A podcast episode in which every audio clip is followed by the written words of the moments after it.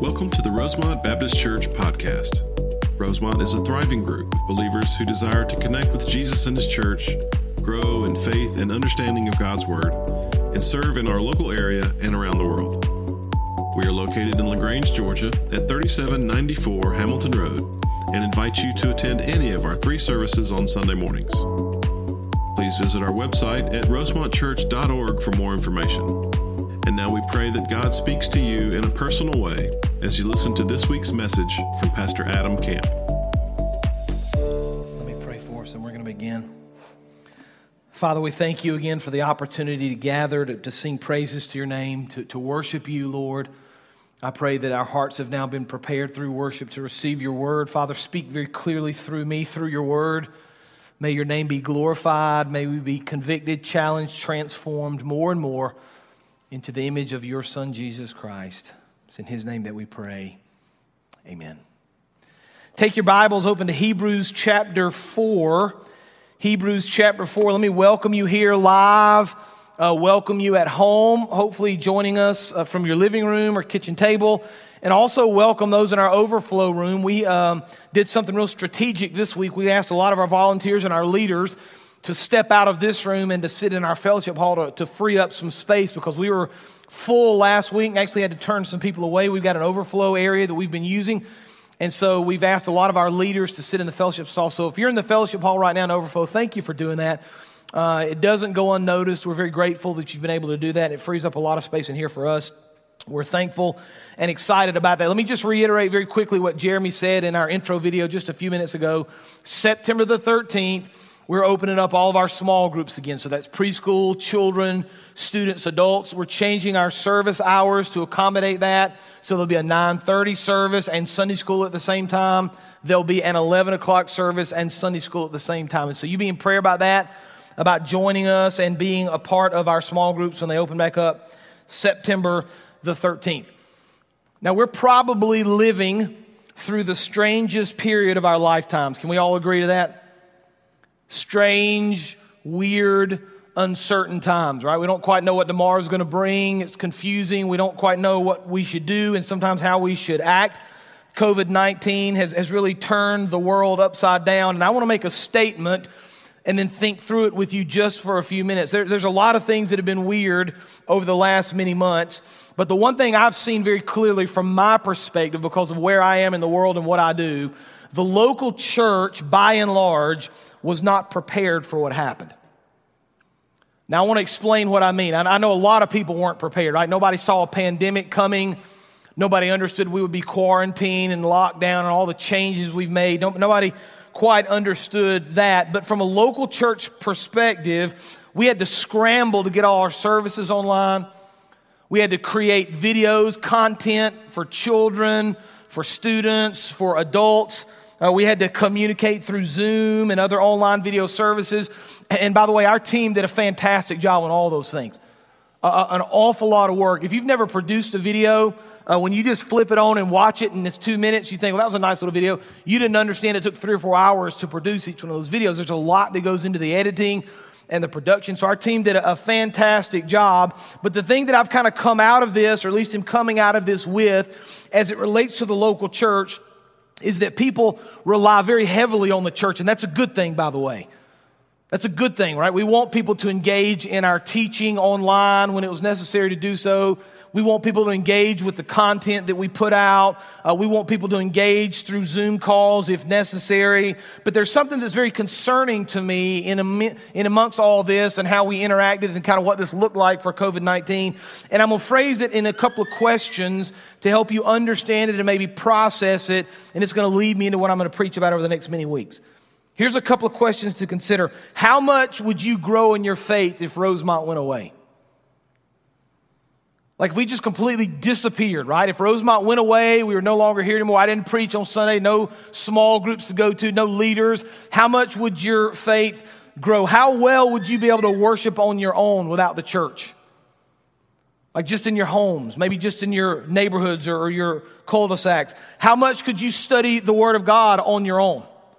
Like if you had to, if, if this happened again, right, and, and we pray that it never does, But, it, but if something happened in the future, maybe a pandemic that was far worse or lasted much longer, or great persecution fell upon the church as it did in the book of Acts and really all through the New Testament, and we were forced uh, almost into hiding as Christians, like, by the way, like they have to do in many other parts of the world now.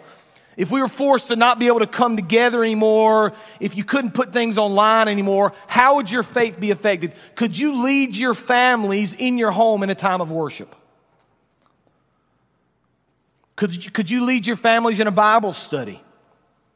If you couldn't get back here or couldn't pick it up online, how much would your faith change? I'm, I'm very concerned that the local church, and I think COVID 19 has really highlighted this, at least in my mind. I'm very concerned that the, the local American church has become very centralized. And here's what I mean by that you rely very heavily on me or on a Sunday school teacher or another leader for your faith journey. And by the way, there's nothing wrong with being a part of that, right? This is a biblical mandate. We meet together because the Lord has called us to meet together as best we can. But if all of these things went away, where would you be? How much do you rely on me to teach you God's word every Sunday? How much do you rely on your small group leader or your Sunday school teacher or your kid's Sunday school teacher, right? What would happen if we had to separate again and be on our own? Would we be able to lead our families? Would we be able to teach Bible studies? Would we be able to worship on our own? Like, could you conduct a small worship service in your living room, living room home if you had to do it? And I feel like the church is very centralized, and I just worry in the future if this happens again or if persecution ramps up as if it's as if it's, already happening now, the way it seems to be trending or going. It looks like in the future more and more persecution will fall upon the church. But if for some reason we can't meet in the future, what will your spiritual growth in your homes individually look like? And so that idea has been, been just bubbling around in my heart and my mind for the last several weeks, and I've had some discussions with our team about it, some different people about it. And, and really, the, the buck stops with me as the pastor because I'm supposed to equip you, Ephesians says, to do the work of ministry. So, have we as a, as a church, have I as your pastor, have the leaders of this church equipped you enough to do the work of ministry? And so, over the next several weeks, I'm going to teach a sermon series that we're going to call The Sword of Truth. And the sword of truth is based on a very simple model that I've taught uh, in, in many parts of the world. I didn't create the model, I've borrowed it from other people. But it's called the sword method.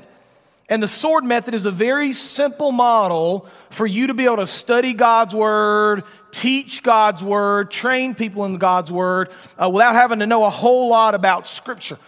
And in order to illustrate it for you, I wanted to do something. I'm going to show you something that I think you're going to like. I hope you're going to like. I brought a little visual to illustrate the sword method. I practiced this all week. Yeah, thank you. Thank you. Yeah. I walked around all week, you know, kind of like this, like I was in charge around church, you know, just kind of have it on my hip like this. You feel powerful when you carry around a big sword. For those of you that are worried, it doesn't have a sharp blade on either side, so I'm not going to cut my arm off, I hope, during this time. It does have a very sharp point.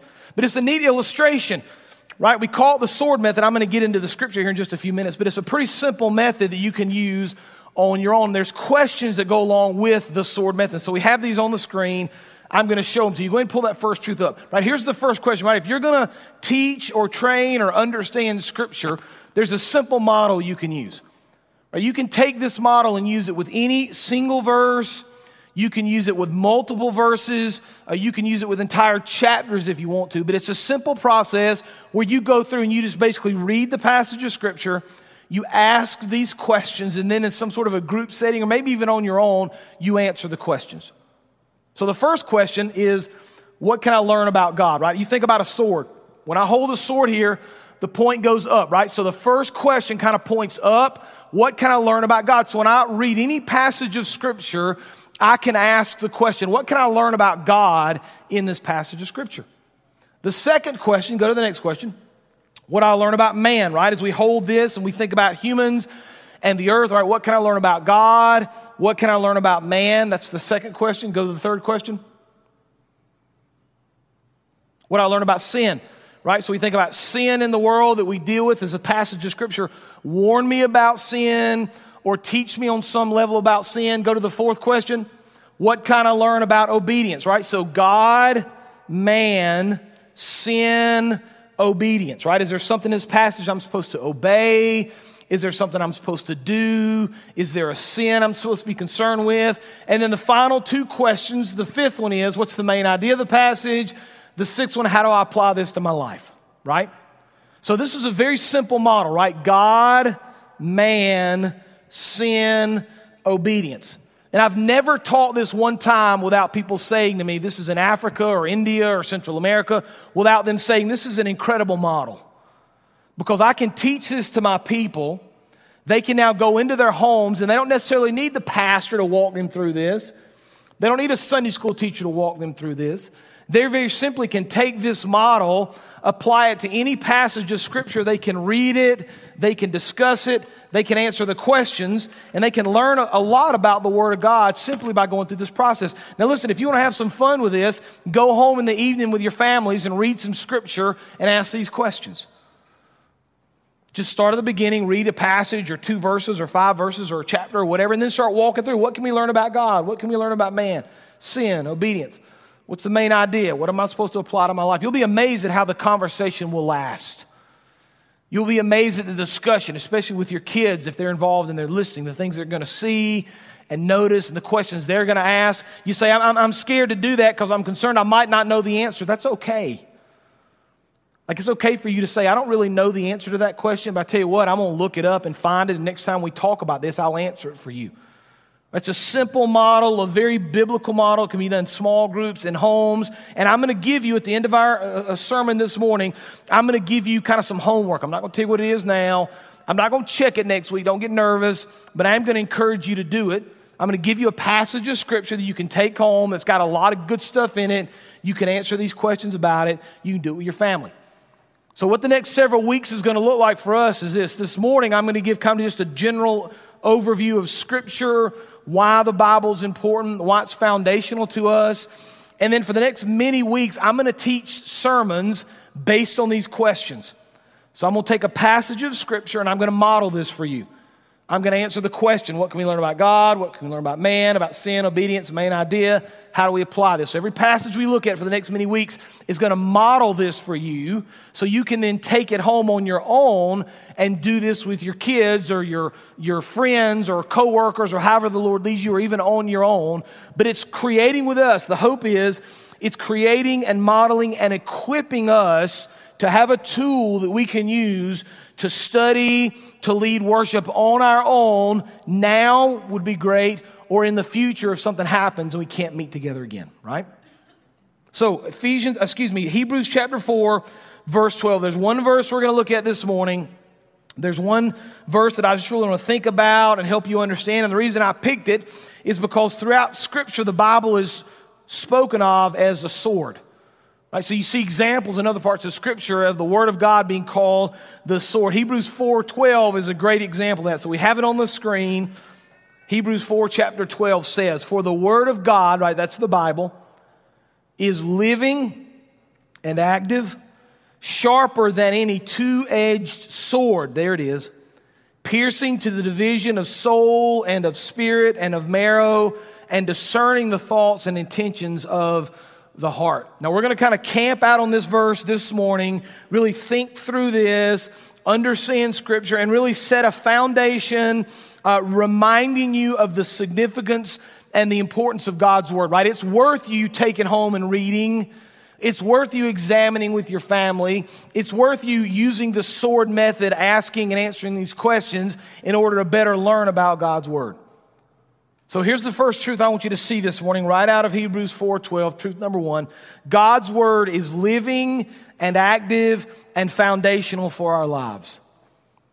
God's word is living and active and foundational for our lives, right? We understand that the word of God is absolute truth. The Word of God is foundational. We build our lives upon it. We take its truths and its teachings and we try to figure out how to make those things work in our life. Like, how do we take this truth and apply it to our life? How do we live for Christ? How do, how do we build our world on the foundation of God's Word? Now, Jesus used a parable to help explain this in Luke chapter 6, and you don't have to look it up, but I want you to listen to what he says. Luke chapter 6, beginning in verse 46. Jesus says, Why do you call me Lord, Lord, and not do what I tell you? That's a great question, by the way. Everyone who comes to me and hears my words and does them, I will show you what he's like, right? So the person that sees the word of God and obeys it, he's like a man building a house who dug deep and laid the foundation on the rock. And when a flood arose, the stream broke against that house and could not shake it because it had been built well. But the one who hears and does not do them is like a man who built a house on the ground without a foundation. By the way, the other gospels say he built it on the sand. And when the stream broke against it, immediately it fell, and the ruin of that house was great. Right? The, the simple premise here in this parable is that if we take God's word as absolute truth, if we will build our lives upon that foundation, then when the storms of the world come around us, when the storms of the world try to overtake us, if we're on solid ground, our house will stand. If we build our lives on something other than the, the, Word of God on the ground or on the sand, then when those storms of life come to overtake us, we'll be destroyed. Now, we're really good in, in our world about building our lives on things other than the truth of God's Word, aren't we? Uh, we're really good about making decisions and coming uh, to our worldview and kind of building our foundation on popular culture, aren't we? Like we kind of look around the world and we see what's popular, or we see what other people are doing, or see, we see what this celebrity or this musician or this actor or this athlete or somebody we know very well, we see what those people are doing, and we do our best to kind of model our lives off of pop culture. The problem is, what's popular today probably won't be popular tomorrow. Did you know that? And if you've lived for more nowadays, for more than a few months, you know that things kind of come and go. And so, if you're trying to make your decision based on pop culture and what other people say, famous people especially, you're going to find very quickly that's going to change and shift from under your feet. We're also good about building our foundation on tradition, aren't we? The way we've always done it. Well, we're going to do it like this because we've always done it. Churches are great at this, by the way. Churches are great at doing things like this because they've always been done like this. It doesn't matter whether they make sense or whether they're effective or whether it's something that's actually going to reach people for Christ, right? We're really good about making decisions, doing things the way we've always done them just because we've always done them like that. Right? The problem is traditions aren't always good. Sometimes they become obsolete. Sometimes things wear out. They're invalid. We're also good about building our foundation on our emotions, right? And we're, we're, we're really good about thinking about how things feel and whether or not we like it and whether or not it pleases us. And if it does those things, we'll build our foundation on those emotions, right? The problem is if you live your life by feeling, you'll spend your life manipulated by different moods, won't you? You feel one way one week and you feel another way a different week. And we begin to understand when we build our lives on pop culture or tradition, or emotion, things begin to shift and move under our feet. Right, if you've ever had the chance to go to the beach, and I know many of you have, and probably even this summer went, but we used to, when our kids were little at least, we used to build sand castles, right? You ever done that when you were little? Or a little fort? And you fill the little bucket up with sand and you turn it over real fast and you build the tower and you build walls and you kind of, as long as you want to build, you kind of build this little castle. And it's all well and good as long as the surf is out, right? But when the tide begins to come in, it usually only takes a wave or two, and the hours or two hours worth of work you put in that castle is gone. Why? Because the water just washes it away. That's the example Jesus wants us to use, right? When we build our house on the rock, on the Word of God, on His truth, things will stand.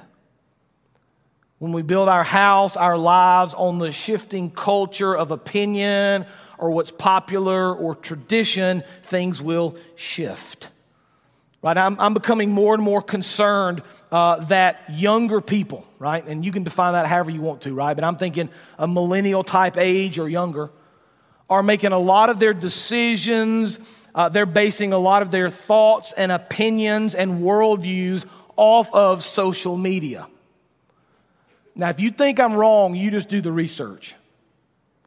I'm just telling you what our students or college age people or younger are seeing on TikTok or a Twitter or Instagram, or you kind of fill in the blank of whatever they're looking at, whatever's important to them. Those things are influencing them. And just, just to be clear, and I'm not, I'm not going to go into a whole long thing about social media, but those platforms have agendas. Like, if you don't think they do, you need to take your head out of the sand. They absolutely have agendas. And they absolutely understand what appeals to younger generations. And listen, if, I, if I'm talking to you, just, just listen to me. I'm not going to point anybody out, but if you're young and this is you, just pay attention for a second. Why would you want to make a decision based on what somebody you've never met says on an online platform? Now, it's okay to listen to that kind of stuff. It's okay maybe to, to, to form your perspective and, and, and maybe to kind of to add a little bit of knowledge to what's going on in the world through those platforms. But if you're not basing what you believe and how you live off of God's word, it's going to change. It's going to change. Right? We know social media changes. It seems like every day now, different opinions come and go. And if we're building our lives on the, the shifting sand of social media, we're going to be disappointed. Now, there's, a, there's a lot of things about Scripture that, that make it uh, foundational, right? There, there's a lot of things we, we can say about it. The, the main thing to me is God's Word hasn't changed in 2,000 years. Did you know that? It's the same. It will be the same. As I think about God's Word, one of the things I just love to think about with Scripture when I talk to people that don't necessarily believe it or understand it, just the idea of Scripture itself, written by over 40 authors, right? Over 40 authors wrote this over the course of 1,500 years, and yet the message is unified. Uh, you can trace from the beginning the idea of creation, goodness, sin, need for a Savior. Jesus comes as Messiah. You see that from the beginning of Genesis through the end of Revelation. Now, you tell me, you tell me how 40 independent authors, writing over the course of 1,500 years, unaware oftentimes of the other books that had been written, could write all these books with the same theme in mind. I don't think it's possible. I think it's supernatural, in fact. I think the unified message of the gospel of Christ, of sin and redemption, makes it very clear that this is God's word, that it is absolute truth, that it's enough that we should build our lives upon it. Right? You add to that foundation of the fulfilled prophecies, and I don't have anywhere close to the amount of time to talk about all the fulfilled prophecies written hundreds of years before the birth of Christ that came true in Jesus. How's that possible? It's supernatural. Right, we see example after example after that point to the truth of this word, that point to the truth of who Christ is, that remind us that God has a plan from the beginning to the end, and remind us that God's word is worthy of our attention. We should study it, we should understand it. It is foundational to who we are. Now let's look at verse 12 again. Hebrews chapter 4, verse 12. For the word of God is living and active, sharper than a two edged sword, right? It gives us life, gives us hope, gives us foundation. Here's the second idea piercing to the division of soul and of spirit, of joints and of marrow, and discerning the thoughts and intentions of the heart. Here's the second truth God's word is piercing and can separate truth from fiction. God's word is piercing and can separate truth from fiction. Now, verse 12 here talks about the idea of piercing to the division of soul and spirit. You say, what's the difference between soul and spirit? What, what, are we talking about? The Word of God can pierce those two things, right? Can cut those two things. Well, most biblical commentators kind of explain it like this they say the soul is kind of our natural tendencies, it's kind of the earthly things we do, our thoughts. Our attitudes, uh, our actions, our emotions, our human nature. And by the way, a lot of times those things aren't necessarily good. The Spirit, on the other hand, comes from the Lord. Right? The Spirit comes from the Lord with truth and with love and joy and grace. And when the Spirit kind of intercedes in our lives, it changes our soul, right? And gives us life. But if we're not careful, the things of the world, the, the lies and the untruths and all the things that we do in the world, our emotions begin to supersede the Spirit in our life. And so, what the Bible will do is it'll cut between those two things. It'll say, listen, the things that come from the Lord are true and right and real. The things that come from the world are not. The Word of God is good about cutting between and dividing between what is true and what is not. But if you're not using the Word of God in your life, if you're not actively reading it and studying it, and understanding it, you don't have the ability to discern between good and evil, do you? The world kind of sweeps you in and takes you in, and it sounds good, and so you believe it, never understanding that it's not true based on God's word. So, as we understand it and study it, the Bible separates the truth of God from the lies of the world. 1 Corinthians chapter 2 verse 14 says the person without the spirit does not accept the things that come from the spirit of God, but considers them foolishness and cannot understand them because they are discerned only through the spirit. The person with the spirit makes judgments about all things, but such a person is not subject to merely human judgments. One, one writer explained it like this The Word of God reveals to us our true selves. Are we spiritual or are we natural? Are we born of God and spiritually alive, or are we deceiving ourselves and spiritually dead? Are the thoughts and intentions of our heart spiritual thoughts and intentions, or only natural thoughts and intentions? That the Bible exposes our hearts. It, it, pierces through the difference between what's sin and lie and rebellion and what's the absolute truth of God. Now, here's the question a lot of you are thinking, especially if you're younger, right? And this is a, a question that people have, have asked and are asking more and more frequently today. The question is this What is truth? Like, where do we get our truth? And make no mistake about this the battle for truth is raging in our world right now. Uh, if you don't think there's a battle for truth, you need to wake up. You kind of take your head out of the sand and look around. Because the battle of truth is being waged on all levels, across all spectrums. And just about every uh, kind of hot button issue in our society today, at the core of it is the question what is truth? Where do we get our truth? How do we understand our truth? The world says kind of something different about truth than we do. Right? The world says things like this truth comes from within. The world may say, your, your truth is different than my truth. The world may say truth is relative. It might be right for you, but it's not right for me. Some people, one writer said, think there is no absolute truth. Truth for them is simply what they think. Everything is relative. What is true for them might not be true for others. So, kind of the modern, uh, excuse me, the, the postmodern, kind of current view of truth could be summed up like this Truth is a reality that exists in the perspective of the individual or group, right? So, truth basically in our current world is whatever you want to make it. Now, if, you, if you've kind of thought through this logically, and I, I really hope you have, you begin to understand when, when, when truth is relative and you get to make it whatever you want to make it, that doesn't end well. Because it's all well and good as long as you agree with what somebody else's truth is, right? But as soon as they begin to say something is true that you don't agree with, we begin to have problems. And so we get into this place in our society where our perception and our opinions matter more than absolute truth, right? When truth is no longer based in fact, but instead it's based on perception and opinion, we have no foundation, we have no anchor to hold to. And so, as followers of Jesus Christ, we have to come to this place outside of the noise of the world, outside of the noise of social media, outside of whatever anybody else may say to us, we've got to come to this place where we say, listen, I don't care what all these other people say, I'm going to find my absolute truth here in God's Word. And if what I read and study here is different from what the world says, then I've got to change based on this, not based on the world. This is what Jesus says, right? Jesus says in John 1:14, "The word became flesh and made his dwelling among us. We've seen his glory, the glories of the only Son from the Father, full of grace and truth." That's who Jesus is. John 1:17, "For the law was given through Moses, grace and truth came through Jesus." Right? And Jesus echoed this sentiment when Jesus would speak about himself or he would teach. He said things like John 14, 6, I am the way and the truth and the life. No one comes to the Father except through me. Right? The Word of God will, will pierce. That's what the Scripture says. It'll pierce between the soul and the spirit. It'll pierce between the things of God and the things of the earth. It'll pierce between the good and the evil, between the truth and the lies. We've got to come to this place. If we're going to survive as a, as a Christian community, uh, I believe if we're going to survive as a civilization, frankly, we've got to come to this place of understanding that there is an absolute truth, and we must be willing to stand up and fight for it if necessary.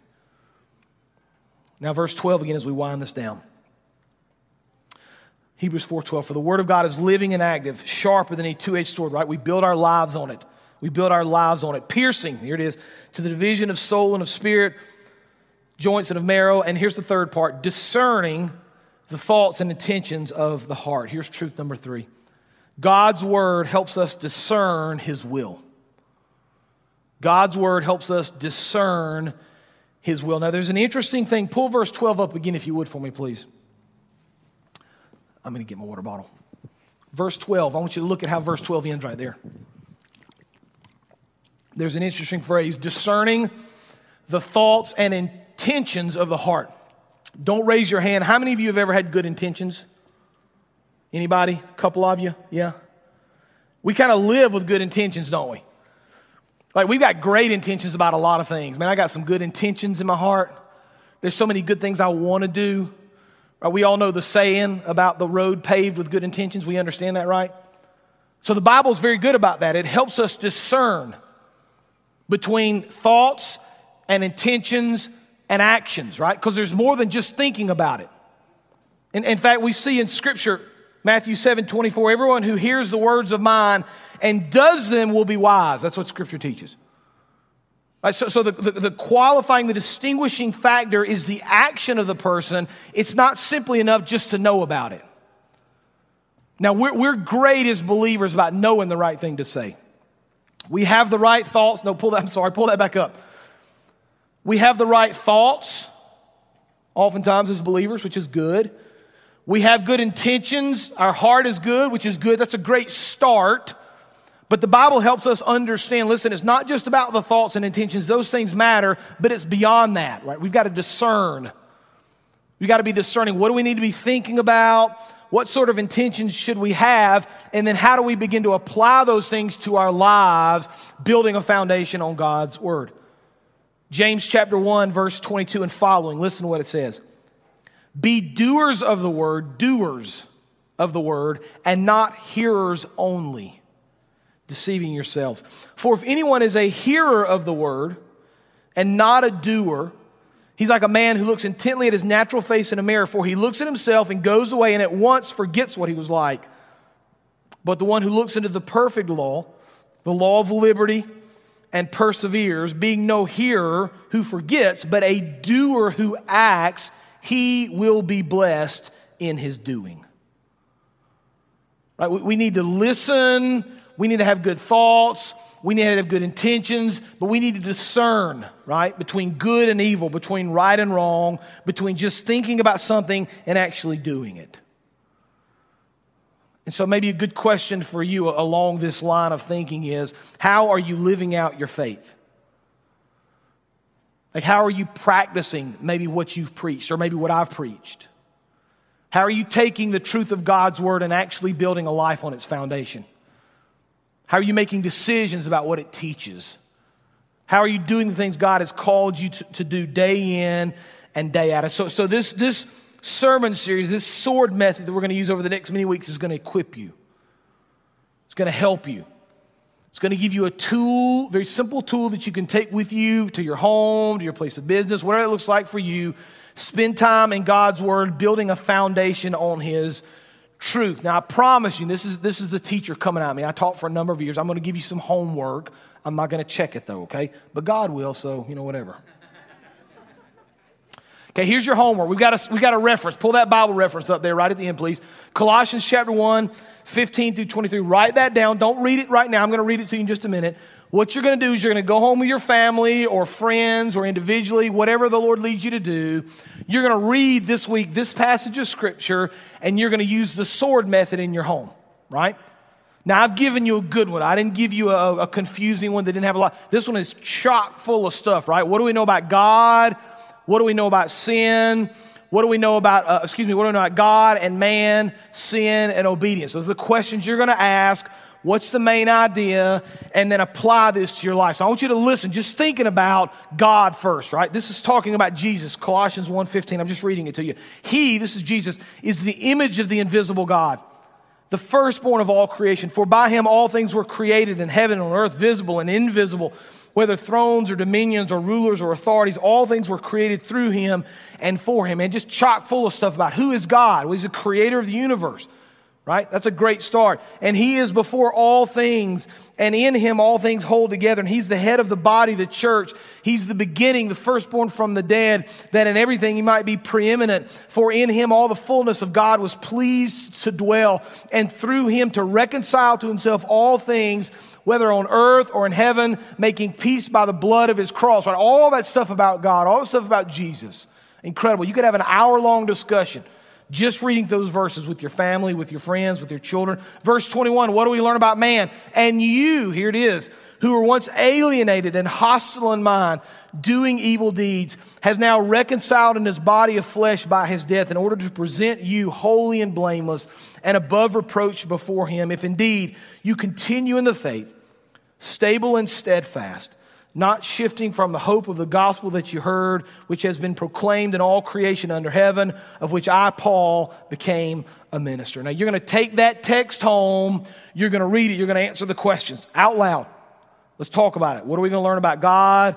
What can we learn about man? What can we learn about sin? What can we learn about obedience? What's the main idea, and how can we apply this to our life? You're going to spend all week, hopefully, thinking through it, reading through it, studying through it, praying through it, whatever you want to do. And when you come back next week, I'm going to preach through this same passage of Scripture. And I'm going to preach it using the sword method.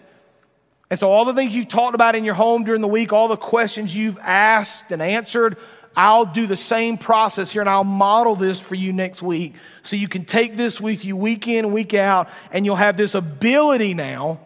If all this went away, you'll have this ability for the kingdom of God to continue, individual by individual, home by home, for His honor and for His glory. Let me pray for us.